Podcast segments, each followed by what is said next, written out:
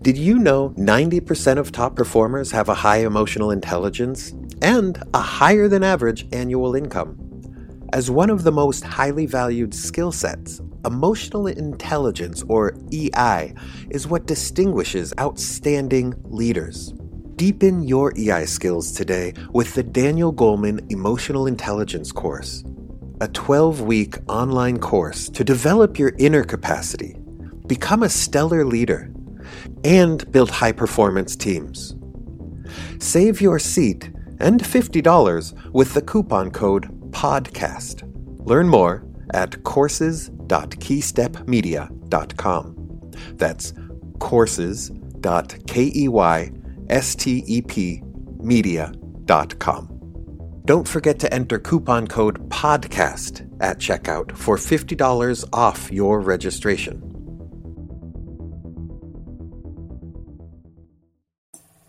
What is something you're good at? Jumping. Do you want to get better at something? Yes. What? Fortnite. Why do you want to get better at it? Because it's so fun at playing. How does it feel to get better at something? It just feels good.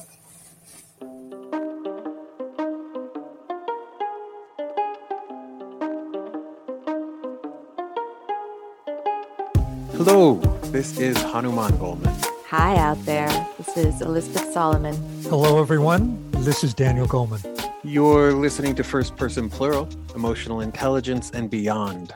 This episode will look at achievement and what it means as an individual. We're talking to Sasha Dingle, who is, uh, among other things, a fantastic athlete. Uh, Dan, I'm actually the first question I'm curious about is how when when did achievement become a part of your model of emotional intelligence, and was it always called achievement, or did you call it by a different name in the early years? You know, uh, when I started to look at the competencies that distinguish outstanding performers in the workplace and the best leaders, uh, achievement kept coming up as one of the abilities that distinguishes outstanding performers.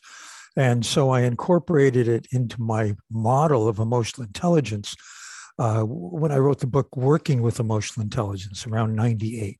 When we're when we're looking in the context of sports, or individual sports versus team sports.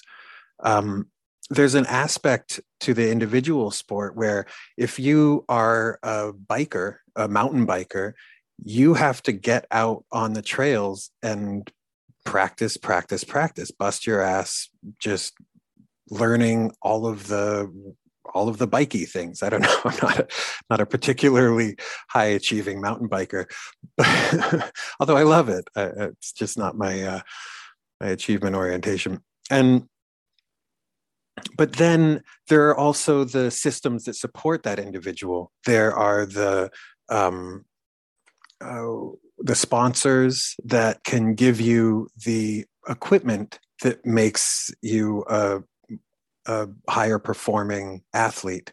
And there are the personal supports that uh, that support your you emotionally the the love and the um, the reassurance and the you can do this you know? And uh, and then there's a coach that can help you with that drive and help keep your eye on the goal. The, these are all external systems, even for that individual sport. I mean, and uh, yeah, and I think about that too of like how much motivation we get through the cu- culture, the icons that are available to us, right? And there's so much around this. I mean, if we don't see ourselves represented in certain roles, um, it's really hard for us to visualize ourselves achieving a level of success that we don't see people like us achieving. You know, and I think Sasha talks really beautifully about that in her interview. Um, just, you know, growing up as a woman of color and doing competitive skiing in an industry that's predominantly white, predominantly male, um, and certainly caters to a certain socioeconomic bracket. Yeah, and I th- you can look at any uh, any area, whether it's politics or business or sports, and and that's really pertinent.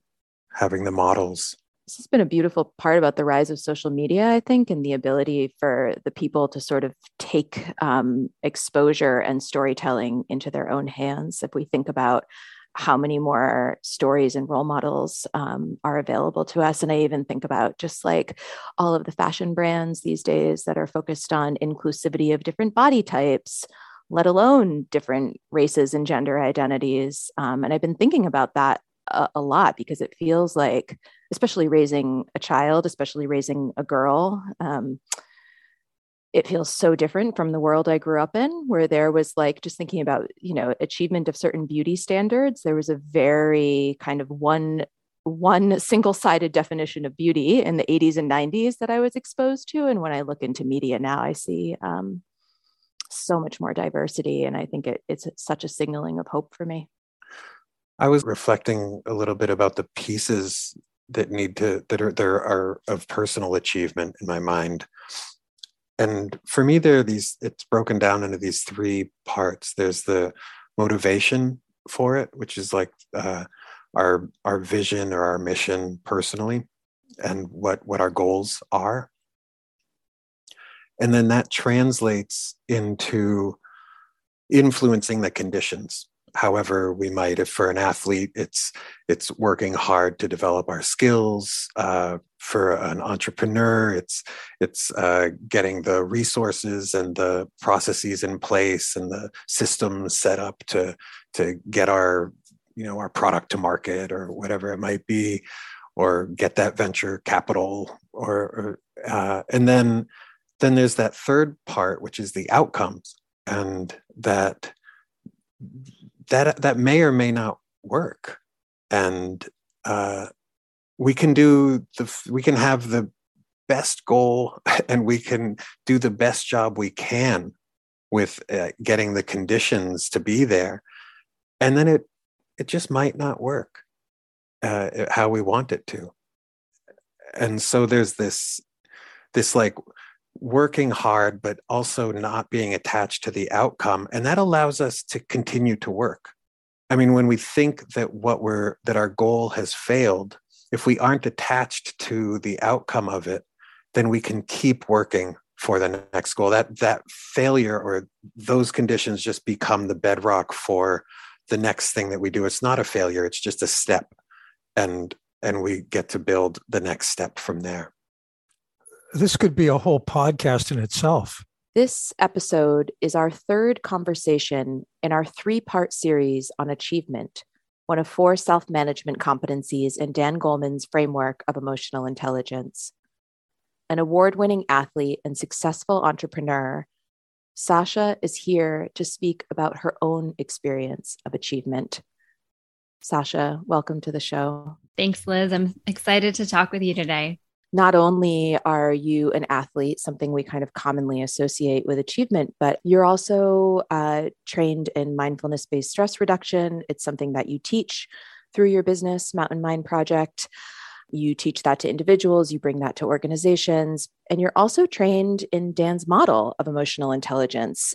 And when many of us were getting trained as coaches in this methodology, you were leading many of the mindfulness practices in our curriculum. And so I just want to name that because it was such a joy to sort of hear your voice every day um, and be in your presence virtually as I was getting trained as an EI coach. Oh, I appreciate that. Yeah, it's fun to merge, I think, the world of mindfulness and performance and performance at work and performance in sport. So we have our own definitions of, of what it means to achieve. And I would love to just give you the opportunity just to say, how do you define achievement? How do you think about achievement? How does that word even land with you? Honestly, I think it's been the driving force in my life. I'm very proud of the year I won the Free Skiing World Tour, and not just that I won that series, but that it was a year of being on the podium to get there. So, all the steps along the way. I'm proud of um, going to Vietnam at 23 to teach as a university professor straight out of college and turning back toward a place that had been a part of my heritage, but I didn't know if I had a connection to. I'm proud of starting my own business at 27 and kind of training directors and managers in the hospital at a young age. I was 27 when I was um, working in HR, um, the interim business partner at the hospital, I like that there are a lot of different pieces of me that I've pushed to see how far I can take them. So to me, it's it's about excellence, but also I think really what it comes down to is it's about transformation and challenge. That's the part that feeds me, that it is a means to, it's sort of a pathway to constant growth and testing limits and maybe pushing them further. I love that because I always like to make the clarification that achievement isn't really just about getting things done for the sake of getting things done, but that there has to be a deeper motivation and sense of meaning there. And I would love to start to talk about achievement in the context of your athletic career and just have you tell us a little bit about your history as an athlete. Sure. So I started skiing with my family when I was two. I started mountain biking when I was eight. Um, and those eventually became the sports that I would do at an international level, um, skiing professionally later in life. And so by the time I was in high school, I was the only girl on my junior development mountain bike team and simultaneously also competing in ski racing. So I was mountain bike racing and ski racing. Um, around the time I was 16 or 17, I was invited to travel and compete around the world with the National Development System that is the recruitment feeder for the US ski team. While I was in college, I start I kind of switched within the sport of skiing to compete in what's called big mountain freeride skiing. And so I was um, competing on the free skiing world tour for about three years. I eventually won that series and then qualified for the freeride world tour dealt with some injuries, um, grabbed for sort of what was my off season sport, mountain biking, and qualified to compete on the Enduro World Series. So, two sports, the highest level of competition for both of those sports. And I think athlete is just this identity that sort of endured with me for my whole life. I'd love to hear a little bit about any reflections or insights you have of, you know, being a child and sort of experiencing that drive within you to not just accomplish something and not just compete, but also um, in sports where not many women, let alone women of color, are represented. For me, that was the place in my life where I felt most in alignment with myself. So, for exactly those reasons that you pointed to, you know, I have a lot of different aspects of myself that are associated with identities that are termed minority. And there's sort of that suggestion of inferiority in that term. And that didn't fit my experience. Um, and so in my athlete life, that was the first place that I found that uh, this identity of strength, of resilience. And so when I stepped into my skis or on my bike, in those moments, the way the world experienced me externally actually fit, which was a rare thing in other areas of life. It fit with how I experienced myself internally. So that felt like me at my most natural self. And then once I had discovered that, I could channel it into places like, you know, as a kid in school or my professional life, how I teach, how I lead now. Uh, but that was the first place I actually felt that. I'm hearing like a real sense of empowerment and confidence and a sense of alignment. You know, thinking again of you as a child, what were the images that you had around you? Who were your role models? So I shared skiing with my family of four. So it's my parents and my brother. So, you know, I saw that in them in these very different styles. I think from my dad, I saw this definitely the achievement piece, this this constant wanting to improve oneself.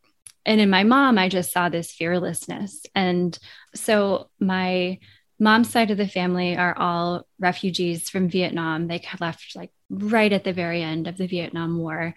And she became a chemical engineer in the US. Um, she also had graduated college early so she was she was modeling this way in different places in her life and would bring me along to women in engineering camp so that you know her approach inspired me and also this piece of recognizing too that you know you could lose everything and it's still okay that was also modeled in her and i think that allowed me to have um, the risk taking that was necessary in achievement. And these paths of, you know, trying to pursue something at a high level, failure is part of that and risk is a part of that. And so I had a high tolerance for risk.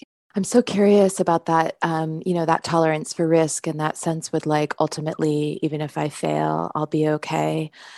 I mean, it sounds like as a kid, you are already pretty brave, right? To get up on a mountain bike and to get up on skis. But um, I realized that, you know, it's one of the things that hinders a lot of us from achieving is a deep fear of failure. I was like a 15 year old ski racer, and, you know, we would wear these skin tight spandex suits to go faster.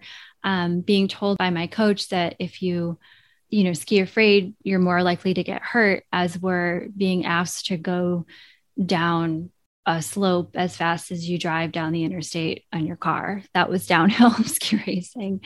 Um, so I was adapting strategies, and I think I had to look to other areas of my life for what would work. I mean, no one taught me how to not feel afraid in the face of that. And so I think I always had a really strong relationship with the wisdom of my body and a really strong relationship with the natural world. And those are actually where I look to as my sources for inspiration. So, in the moments where it was like, you're about to go really fast down the scary, icy thing, um, where could I put my attention that felt supportive? It was something I could feel in the movement of my body uh, or this beautiful view of the mountain. And there's nothing guaranteed when you're running your own um, operation. Um, I, okay, performance anxiety, I think, is a common experience to anyone who is speaking in front of a group of people. And so I've realized that this actually, for me, never goes away.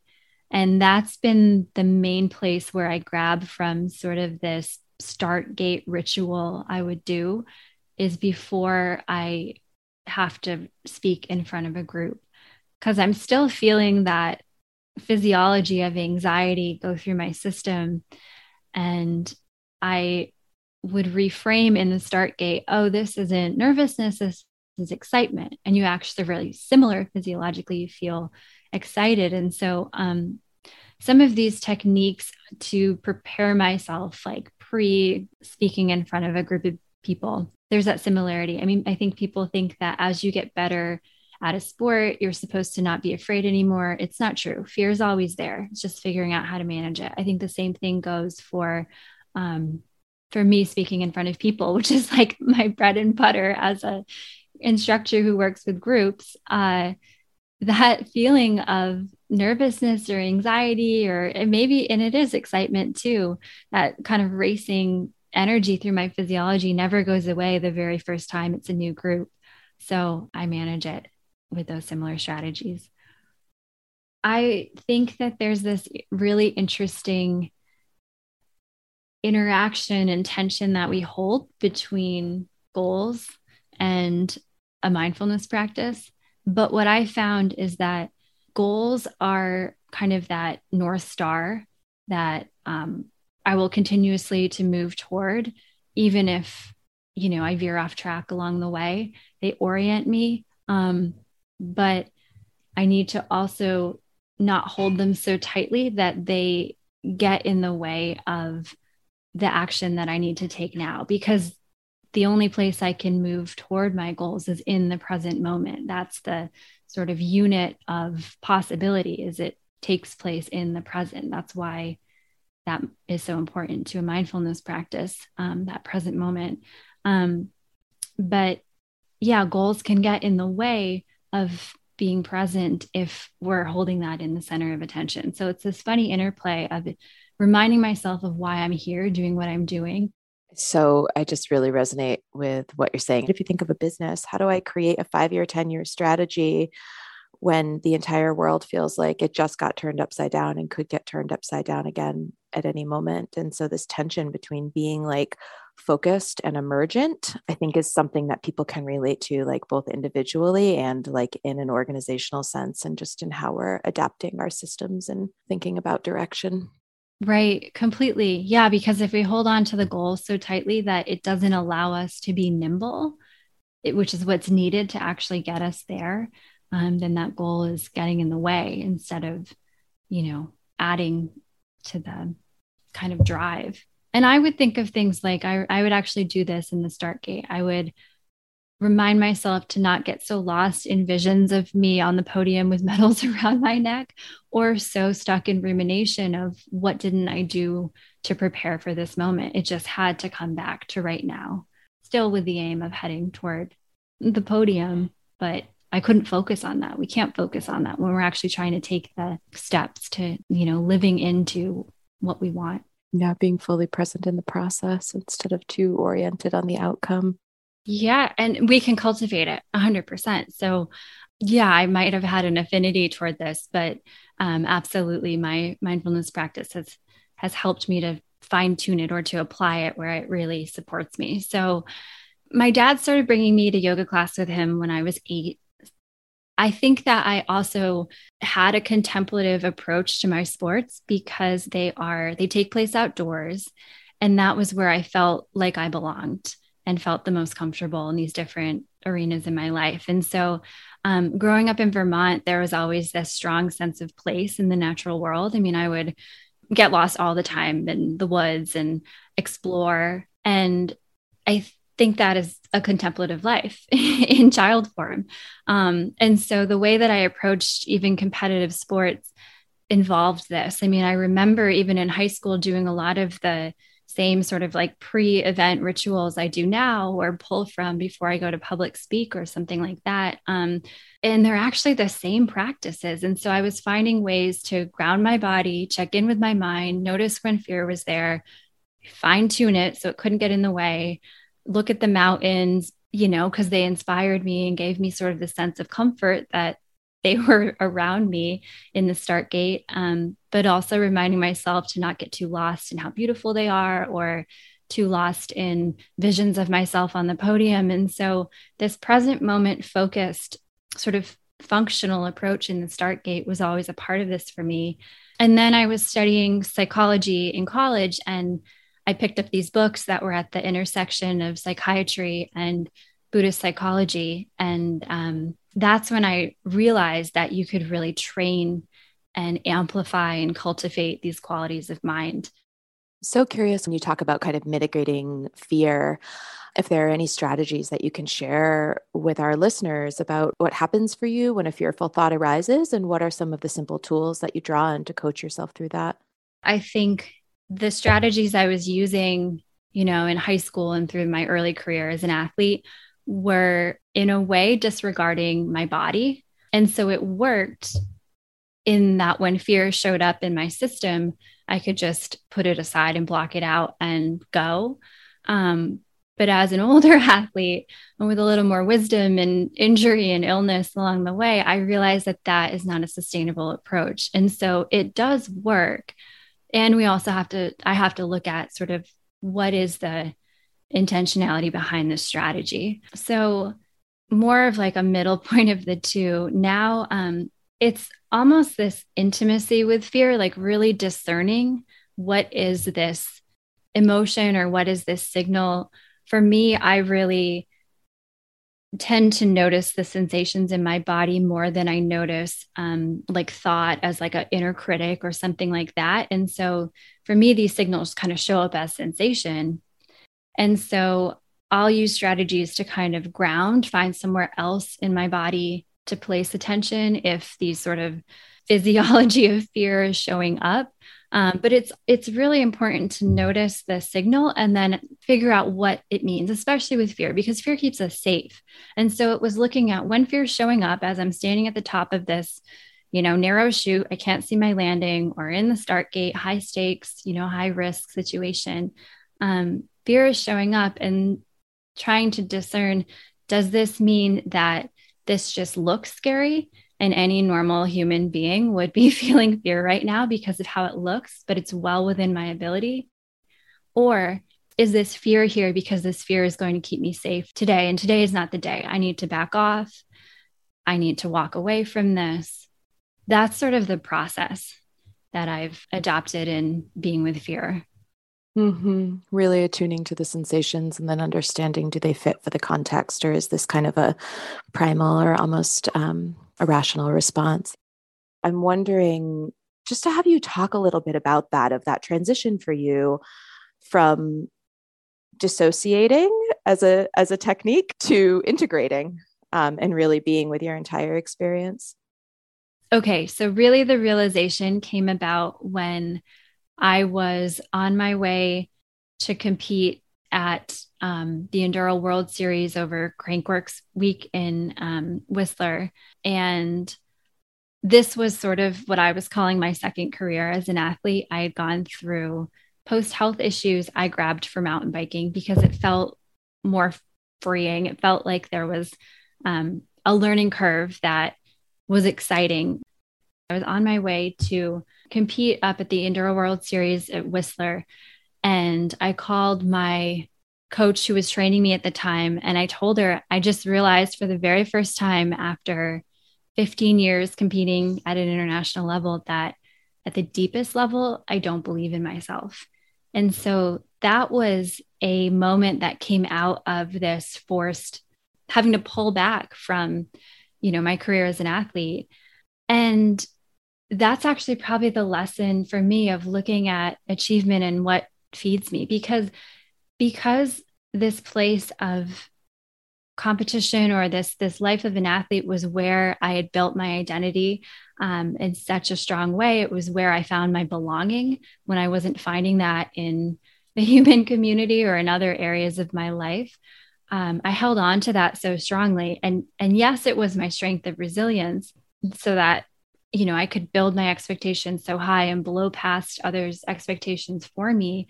Um, but it was also there was a flip side to that I had to look at what was feeding that drive, um, even feeding that resilience and that sort of continuation of just keeping going forward no matter what. And when I really stopped and looked, it was these things like, I don't know if I'm enough. I don't know if I belong here. Um, but like I had pushed that inner critic so far down I really didn't even hear it. It's been an exercise in noticing that there is a voice that can say these things. It was so shoved deep that for me, it, this inner critic showed up in the form of sensations in my body. What started to become my reality was that the accumulated load over time um, had kind of reached a breaking point. So, um, and it was interesting that it took place right after probably um, the best competition season of my life. So I had straight out of college, I had um, got a Fulbright grant to go teach at a university in Vietnam. 23 year old baby faced professor had no idea what I was doing, but I had always simultaneously been, I was competing on the free skiing world tour, you know, while going to college. Um, this was the one year that I put competition on hold, went to Vietnam. And part of wanting to go was um, I had started to accumulate some losses in the sport. I had lost friends to the sport. And when I came back, I, you know, had a hunger for, knew what I wanted, was ready to come back to winter with a very clear idea of wanting to qualify for the Freeride World Tour. And so had the season of being on the podium every single event of the season, winning the final event, winning the title, you know, getting this dream of competing, going to Europe, competing kind of at the top of the sport. And I guess there was this piece of sort of arriving there in a way and realizing that nothing changes. I think my dad even told me, don't forget to work as hard for this as you've been working all along. It was like there was no relief in a way. Um, but the health issues were so confronting that, I mean, I lost like 20 pounds in the middle of ski season, all this weight and muscle I'd been building since I was 14, powerlifting as a young ski racer. So the drastic shift for me as someone who had always counted on my body, used it as my tool, and depended on it to suddenly not be able to to depend on it um, it was an identity loss it sort of felt like a betrayal from my body you know it was these lessons learned that i think um, most of us don't need to learn until we're in our 80s. And so that was the gift in how it shaped my trajectory with these lessons. But it was really hard. It was really confronting. Like the rug just got pulled out from under me. Um, and it wasn't even a possibility to do the things that I loved at the level I wanted, or really even have the energy to, you know, go out and be with friends, which I also love, um, or give to my relationships. How would you talk about the shifting of goals in that moment and, you know, the shifting of goal being from winning to focusing on your health?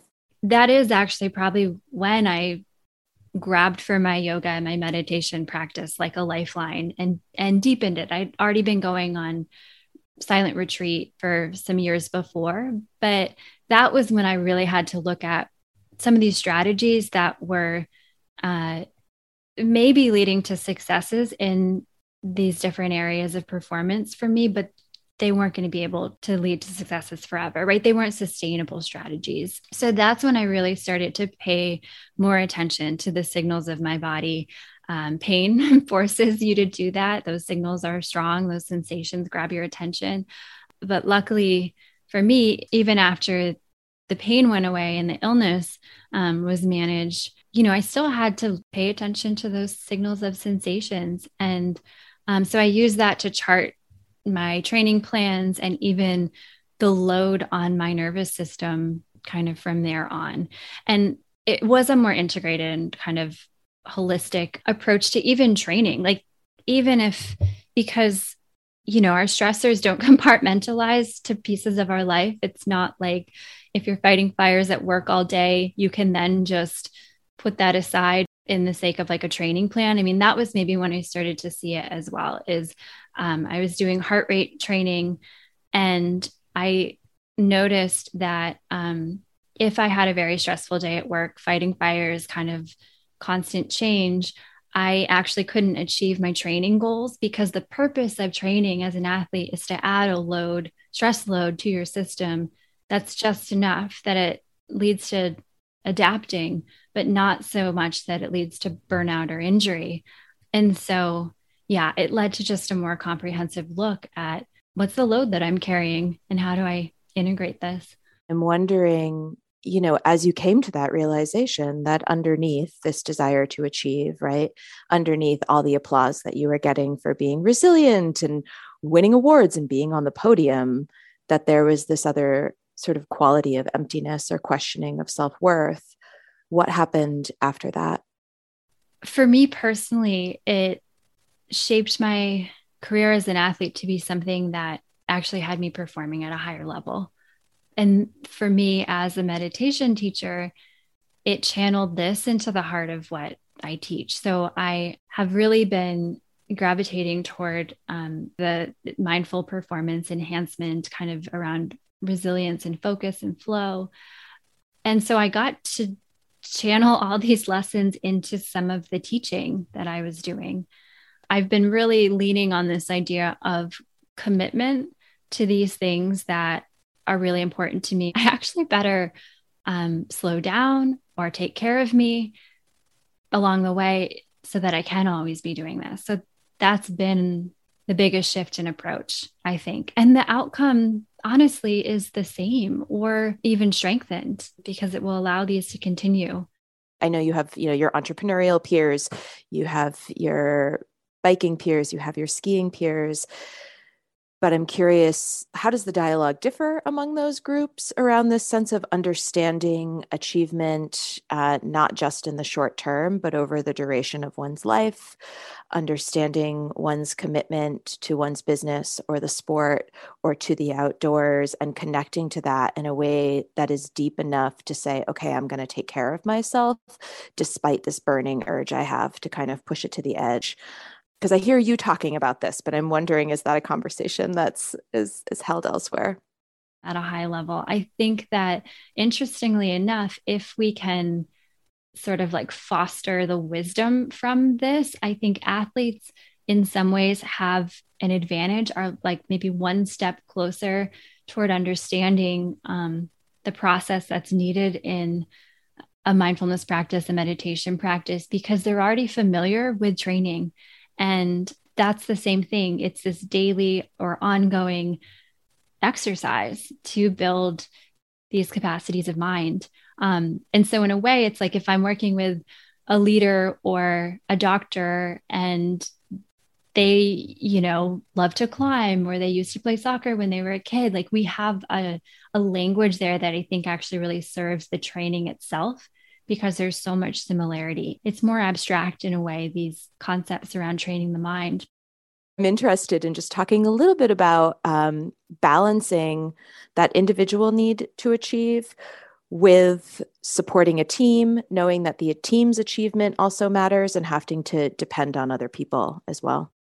I've found that this played out for me in my ski life in that I, I kind of got used to doing it alone. You know, it, being in these male dominated spaces as one of the only females in both sport and work, I really just got used to depending on myself. Um, but I think that earlier in my ski career, if I had seen the value of even having, you know, a woman or a half Vietnamese or a brown woman um, at the top of the podium and the top of the sport, and the the value of that for kids and others, that actually might have been a larger motivation that could have carried me through some of these challenging moments and dips in the sport. So that has been a big piece in me coming back and just realizing I am part of something that felt very individual and what I was pushing for and pushing forward, but um, has um, a lot of impact. And that actually feeds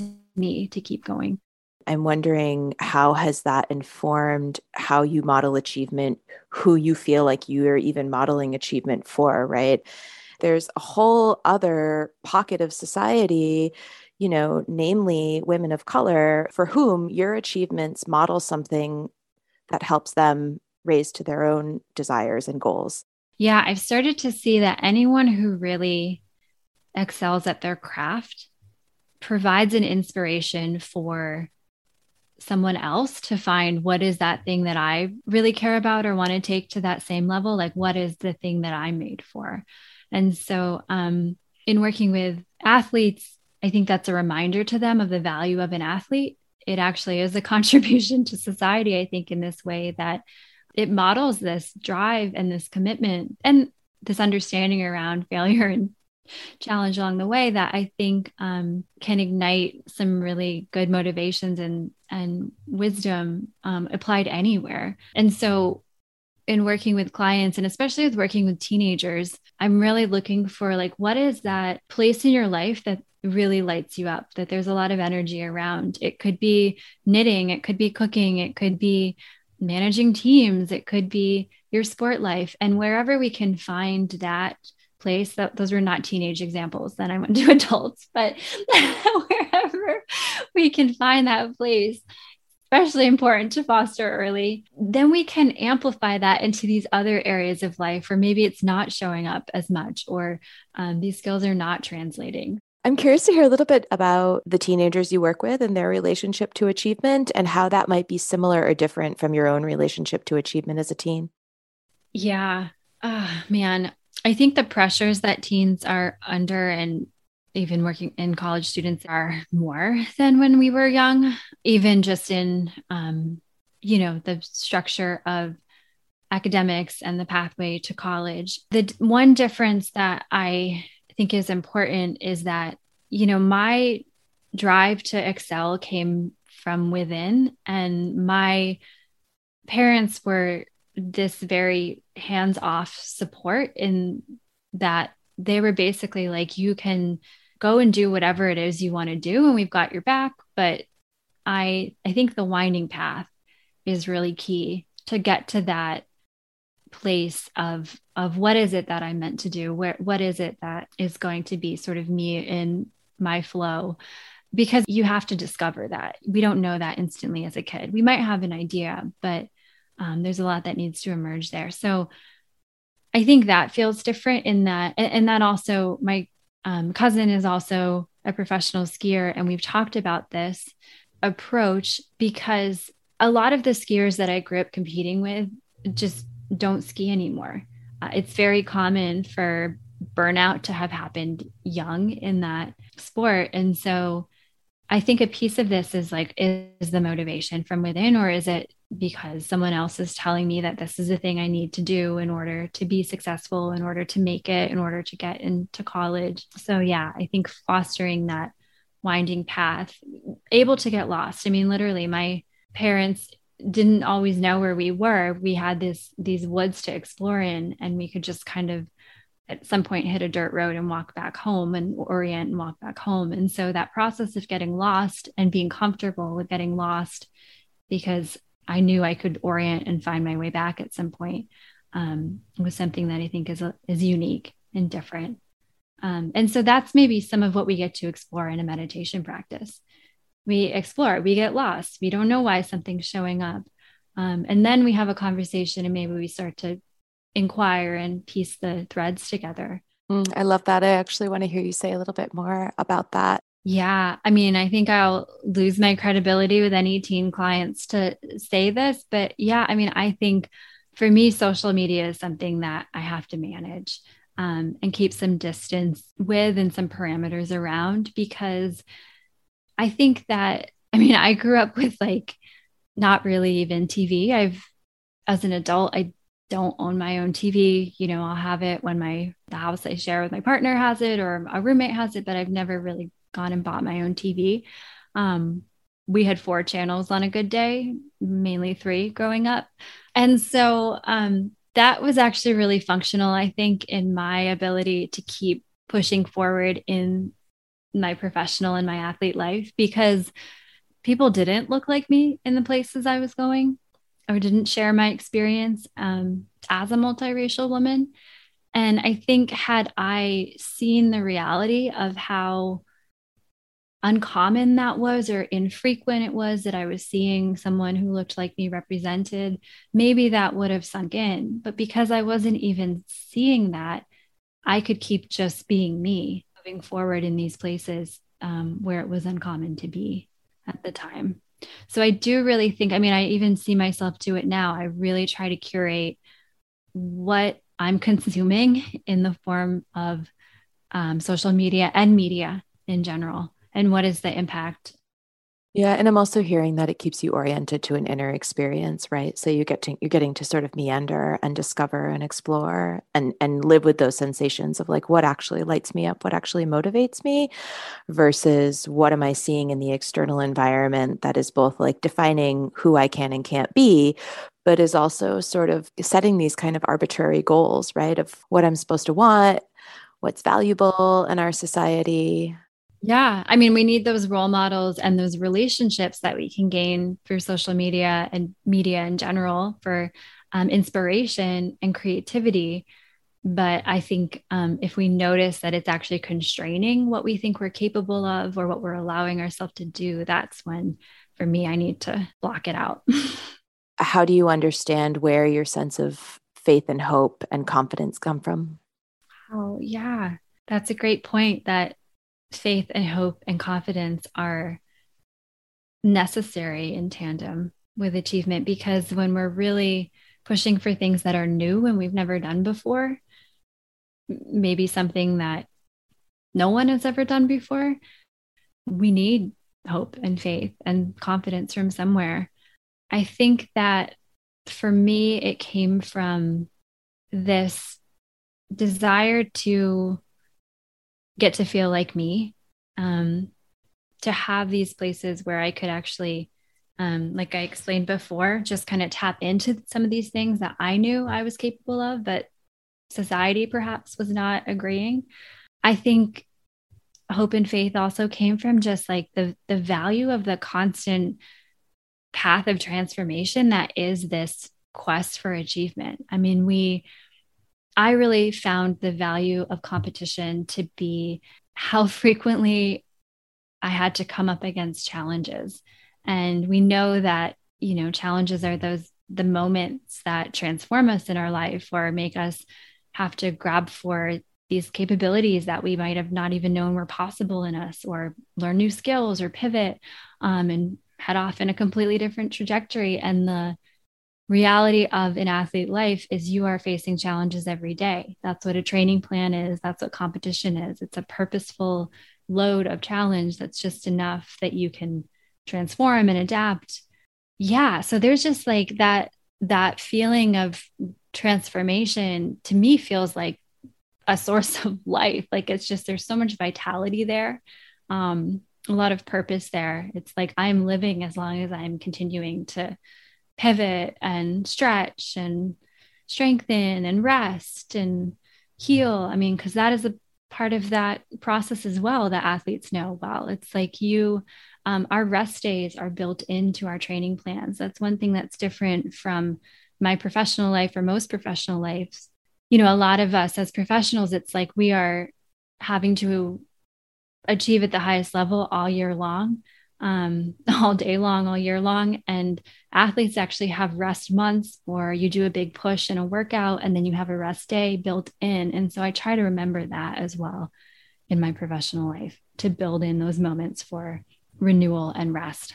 Sasha, tell us what you're working on now. Yeah, so I just came back from 10 days of a film project. So, a weather window for a ski film called Nexus. It's an all women ski film. And I have a segment with my cousin, Kristen Norman, and we're telling the story of our moms both coming to the US as Vietnam War refugees, falling in love with skiing, and then passing it on to us, and um, how we're taking that gift of that love of skiing kind of to, to pay it forward in the different ways that we're shaping the ski industry and greater impacts as well. When will people be able to see that film? When is that due for release?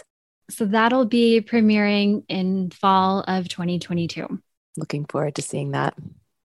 Thank you so much, Sasha. This has been such a wonderful conversation. There's so much um, incredible wisdom in here. And I just want to thank you for joining us today and speaking so beautifully and eloquently to your first person experience of being an achiever. Absolutely. Thanks for giving me the opportunity to do it.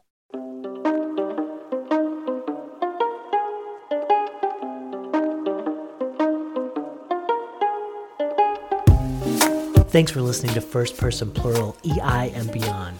Remember that Dan Goleman wants to hear your questions at keystepmedia.com slash ask Dan. That's keystepmedia.com slash ask Dan. While you're there, follow us on social media and sign up for our newsletter. And be sure to tune in next time when Daniel Goleman talks conflict management with psychologist, best-selling author, and professor George Kohlreiser. George has an interesting background. And I've been held hostage four times myself. Join us to hear what he learned from those experiences. We care about supporting you on your EI journey and helping you to bridge the gap between theory and application. That starts by better understanding you and the resources you're looking for. If this resonates with you, please take our Audience and Emotional Intelligence Insight Survey. You can find it at keystepmedia.com slash EI survey. That's keystepmedia.com slash EI survey. We promise to take your insights to heart. You'll make the show better. You'll have our deep gratitude, and we'll give you a free copy of the Leading with Empathy ebook, a collective guide that explores different applications and facets of empathy. This show is brought to you by our co hosts, Daniel Goleman, Hanuman Goleman, and Elizabeth Solomon. It's sponsored by Keystep Media, your source for personal and professional development materials focused on mindfulness, leadership, and emotional intelligence.